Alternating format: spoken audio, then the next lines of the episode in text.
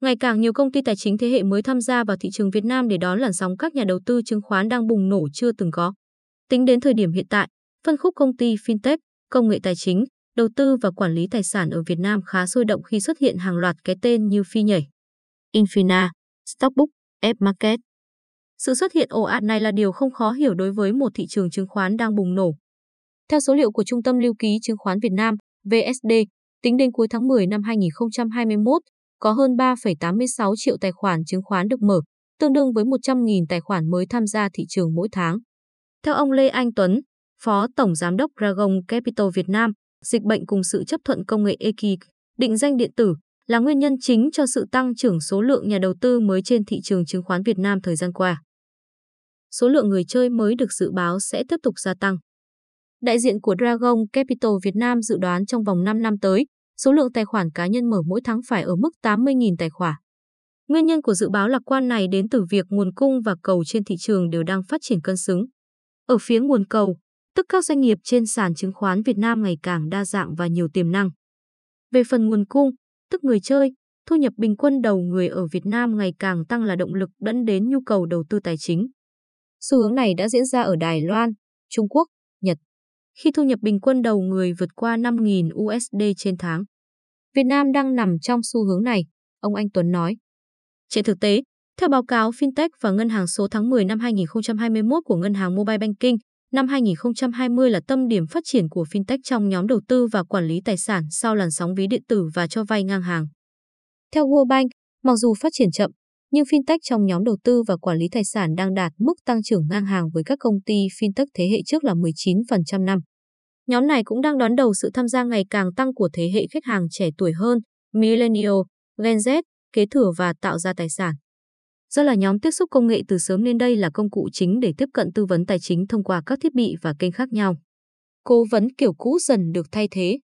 Những công nghệ mới giúp đơn giản hóa việc ra quyết định và cung cấp thông tin, sự thuận tiện cho nhiều đối tượng khách hàng hơn. Sự xuất hiện của công nghệ trong bất cứ lĩnh vực nào sẽ đưa đến hai kết quả, mở rộng tập khách hàng và giảm thiểu chi phí tham gia so với các công ty truyền thống. Về bản chất, những công ty fintech trong lĩnh vực đầu tư và quản lý tài sản sử dụng các thuật toán để xây dựng, quản lý danh mục đầu tư và tư vấn trực tuyến cho nhà đầu tư. Một vài quỹ đầu tư còn dùng thuật ngữ cố vấn robot để chỉ các đơn vị.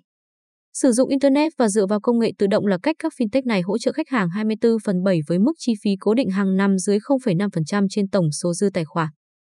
Đây là mức thấp hơn nhiều so với lệ phí từ 1 đến 2% của các chuyên gia tư vấn lập kế hoạch tài chính. Các fintech này cung cấp nền tảng hướng dẫn giao dịch và đầu tư dành cho nhà đầu tư cá nhân như tư vấn và môi giới trực tuyến, quản lý danh mục đầu tư trực tuyến, phân phối chứng chỉ quỹ qua sở giao dịch chứng khoán, hướng dẫn giao dịch và đầu tư. Một mô hình mới đang được chú ý là các công ty cung cấp dịch vụ quản lý tài sản bằng robot. Dữ liệu từ Statista cho thấy tài sản do các cố vấn robot quản lý trên toàn thế giới đạt gần 1.000 tỷ đô la Mỹ vào năm 2020 và dự báo đã được điều chỉnh cho những năm tiếp theo.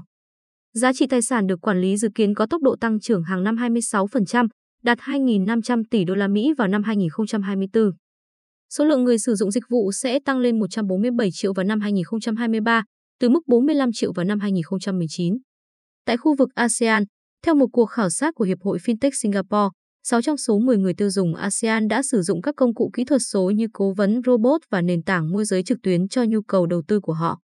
Điều này đã và đang diễn ra ở Việt Nam kể từ khi các fintech xuất hiện.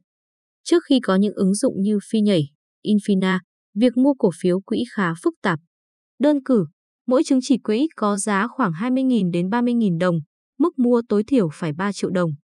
Đó là chưa kể nếu các quỹ không niêm yết thì nhà đầu tư phải đến từng trụ sở để ký kết nên rất mất thời gian. Sự xuất hiện của các công ty fintech giúp việc mua bán dễ dàng hơn thông qua ứng dụng, mức đầu tư tối thiểu tham gia cũng được hạ xuống đáng kể. Một số ứng dụng chỉ cần 50.000 đồng là đã có thể đầu tư cổ phiếu quỹ. Nhìn chung, các chuyên gia đánh giá rằng sự phổ biến của các fintech đầu tư và quản lý tài sản sẽ giúp nhiều người tham gia thị trường chứng khoán dễ dàng hơn. Đây là dấu hiệu tích cực vì việc đầu tư chứng khoán lâu dài là cơ hội gia tăng thu nhập cho các nhà đầu tư ở nhiều quốc gia. Ở Việt Nam, lợi nhuận thu về từ đầu tư chứng khoán trung bình khoảng 12 đến 15% năm. Tôi không dám bình luận về các nhà đầu tư ngắn hạn. Còn nhà đầu tư dài hạn, tôi chưa thấy ai có thu nhập không tương xứng cả, ông Anh Tuấn của Dragon Capital nói.